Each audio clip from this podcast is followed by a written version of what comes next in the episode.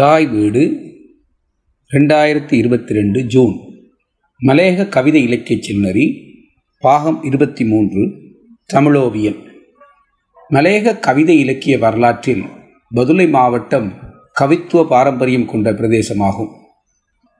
ஏத்தமடி அப்புவல இறக்கமடி ஆலியல தூரமடி நாரங்கல்ல தொடர்ந்து வாடி நடந்து பார்ப்போம் என நாட்டார் பாடல்களிலேயே பதுளை பிரதேச தோட்டங்கள் பாடப்பட்டுள்ளன. அதேபோல நவீன மலையக தமிழ் இலக்கியத்தில் தெளிவத்தை எனும் பெயர் பரவலாக அறியப்பட்டுள்ள நிலையில் அங்கிருந்து வந்தவர்தான் கவிஞர் தமிழோவியன் என்பதும் அதே மண்ணின் சிறப்பாகிறது. அறுபதுகளில் அரும்பிய மறுமலர்ச்சியில் முகிழ்ந்த இன்னும் ஒரு ஆளுமை தமிழோவியன் எனலாம். மலையக கலாச்சார தளத்தில் ஓர் எதிர்ப்பு குரல் என குறிக்கின்றார் ஆய்வறிஞர் மு. நித்யானந்தன் ஆறுமுகம் எனும் இயற்பெயர் கொண்ட தமிழோவியன் பதுளை தெளிவத்தை தோட்டத்தைச் சேர்ந்தவர். ஆரம்பத்தில் தோட்டத்து பாடசாலை ஆசிரியராகவும் பின்னாளில் தேயிலை தோட்டத்தின் களஞ்சிய பொறுப்பாளராகவும் பணியாற்றியவர். தெளிவத்தை வள்ளுவர் மன்றம் போன்ற மன்றங்களை நிறுவி சமூக இலக்கிய பணிகளில் ஈடுபட்ட செயற்பாட்டாளர். தமிழோவியன் கவிதைகள் எனும் அவரது கவிதை நூல் கலையொலி முத்தையா பிள்ளை ஞாபகார்த்த குழுவின் வெளியீடாக ரெண்டாயிரமாம் ஆண்டு வெளிவந்துள்ளது. அந்த தொகுப்பில் சேர்க்கப்பட்டுள்ள மு. நித்தியானந்தனின் குறிப்பில் தமிழோவியனின் இந்த கவிதை தொகுப்பு இலக்கிய உலகிற்கு கிடைத்துள்ள புதிய கருவூலம் என்பதும் மட்டுமல்ல கடந்த நான்கு தசாப்த காலமாக மலேகத்தின் சிந்தனை படிமங்களின் ஒளித்தெறிப்பாகவும் அமைகிறது என எழுதுகிறார். இர சிவலிங்கம் எழுதியுள்ள அணிந்துரையில் பின்வருமாறு குறிப்பிடப்படுகின்றது. நல்ல கவிதை பற்றி பேசுகையில் வில்லியம் வேர்ட்ஸ்வர்த் என்ற ஆங்கில கவிஞர் பொருளின் ஆழமும் மொழியின் பொலிவும் உணர்வின் கனலும்தான் அத்தியாவசியமானவையே தவிர இலக்கண அமைப்பும் நடையும் அல்ல கவிதை கண்ணீர் தேவதைகளின் கண்ணீர் அல்ல மானுடத்தின் கண்ணீர் என்று கூறுகிறார். அந்த கண்ணோட்டத்தில் காணும்போது தமிழோவியனின் கவிதைகள் மலேக மக்களின் வாழ்வை பொருளாக கொண்டு அவரது உணர்வுகளை சொற்சரமாக்கி அனுபவித்தவைகளை நமக்கு அள்ளி கொடுத்திருப்பது மலேக இலக்கியத்திற்கு அவர் அர்ப்பணித்திருக்கும் அலங்கார கோவையாகும். மலையகத்தின் மாபெரும் தியாகியும் தலைவருமான கே. ராஜலிங்கமும் இலக்கிய தலைமகன் சி. வி. வேலுப்பிள்ளையும் என்னை கவிஞரே என அழைத்து பாராட்டும் பெரும் பேறு பெற்றவன் நான் என உவகையுறுகிறார் கவிஞர் தமிழோவியன் மலையக தமிழர் சந்தித்த சோதனைகள் சோகம் தரும் தடைகள் என்பன இன்றைய தலைவனருக்கு பழைய சரித்திர சம்பவங்களாக மட்டும் கூட தென்படலாம். ஆனால் மலையக சமுதாயம் அனுபவிக்க நேர்ந்த கொடுமைகளின் சிரமங்களின் நெருப்பில் புடம்போட்டு வளர்ந்தவன் நான்.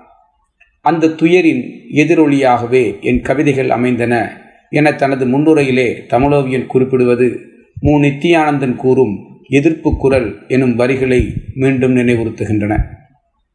ஆயிரத்தி தொள்ளாயிரத்தி நாற்பத்தெட்டுக்கு பின் மலையகத்தில் பெரும் பிரச்சனையாக இருந்த நாடற்றவர் பிரச்சினை குறித்து ஆயிரத்தி தொள்ளாயிரத்தி ஐம்பத்தி ஆறில் சே. ராஜதுரை முன்னாள் ராஜாங்க அமைச்சர் வெளியிட்ட தமிழகம் மாத இதழில் எழுதிய உரிமைக்கு ஒரு போர் எனும் கவிதையை பின்வருமாறு பார்க்கலாம். கூடை சுமந்து மலைமலையாய் கொழுந்தெடுத்தே பாடுபட்ட பெண்களது பத்து வீரல் சுழற்சியினால் நாடு செழிக்க வெளிநாட்டு நாணயத்தை தேயிலையால் கோடிக்கணக்கில் அன்று தேடி கொடுத்த பரம்பரையும் நாடற்ற மக்களாக நாதியற்று நிற்கலாமோ? உருக்குலைந்த பரம்பரையை காட்டி கொடுத்து வரும் கருங்காலி கும்பலினால் வாக்குரிமை இழந்தோம் வாழும் குடியுரிமை இல்லை.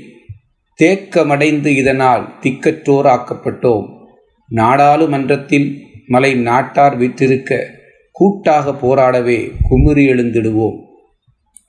ஆயிரத்தி தொள்ளாயிரத்தி அறுபத்தோராம் ஆண்டு மலையரசு எனும் பத்திரிகைக்கு கவிஞர் தமிழோவியன் நாடற்றவர் எனும் தலைப்பில் எழுதியுள்ள கவிதையின் சில பகுதிகள் பின்வருமாறு அமைகின்றது.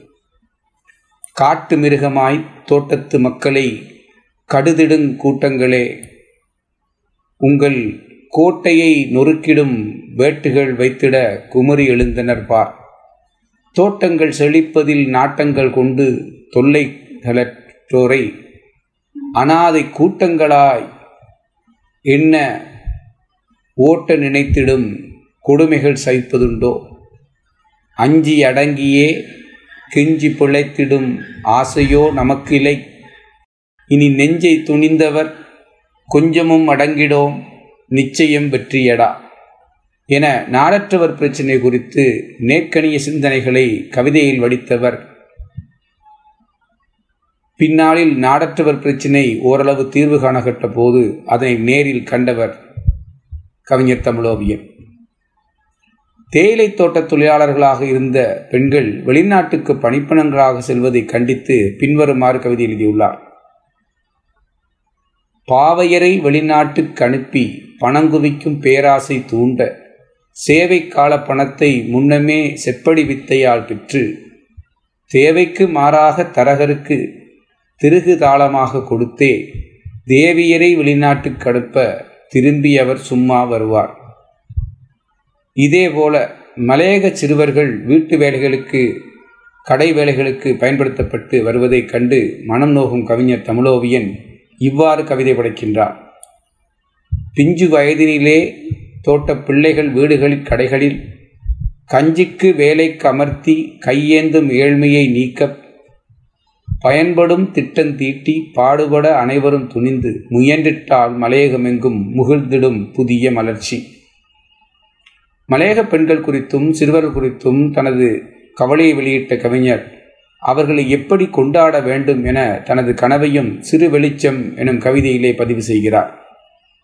வாரத்து விடுமுறை நாளில் வனிதையர் நெஞ்சம் உறுத்தும் பாரத்தை அகற்றும் இனிய பல்கலைக்கலை நிகழ்ச்சிகளை ஆர்வமாய் கண்டுகளிக்கும் அரங்கத்தை தோட்டங்கள் தோறும் தீர்மானித்தமைப்பதோடு விளையாட்டு திடல்களையும் உருவாக்க வேண்டும். இவ்வாறு மலையக தமிழ் மக்கள் குறித்து கனவுகளையும் வேதனைகளையும் பதிவு செய்யும் கவிஞர் தமிழோவியனை ஆய்வறிஞர் பின்வருமாறு அடையாளம் காண்கிறார். சுதந்திரத்துக்கு பிற்பட்ட ஐம்பது ஆண்டு காலப்பகுதியில் மலையக மாந்தரதம் வாழ்வில் ஏற்பட்ட மாற்றங்களை எழுச்சி வீழ்ச்சிகளை தோல்விகளை நிராசைகளை புத்திபூர்வமாயும் உணர்வுபூர்வமாயும் அறிந்தும் தெளிந்தும் தொடர்ந்து கவிதை படைத்து வந்த மலையகத்தின் மூத்த பெருங்கவிஞர் தமிழோவியன் என்பதே ஆய்வறிஞர் மு. நித்தியானந்தன் அவர்களின் கூற்றாகும். மலையக கவிதை இலக்கிய செல்நெறி தொடரும். நன்றி.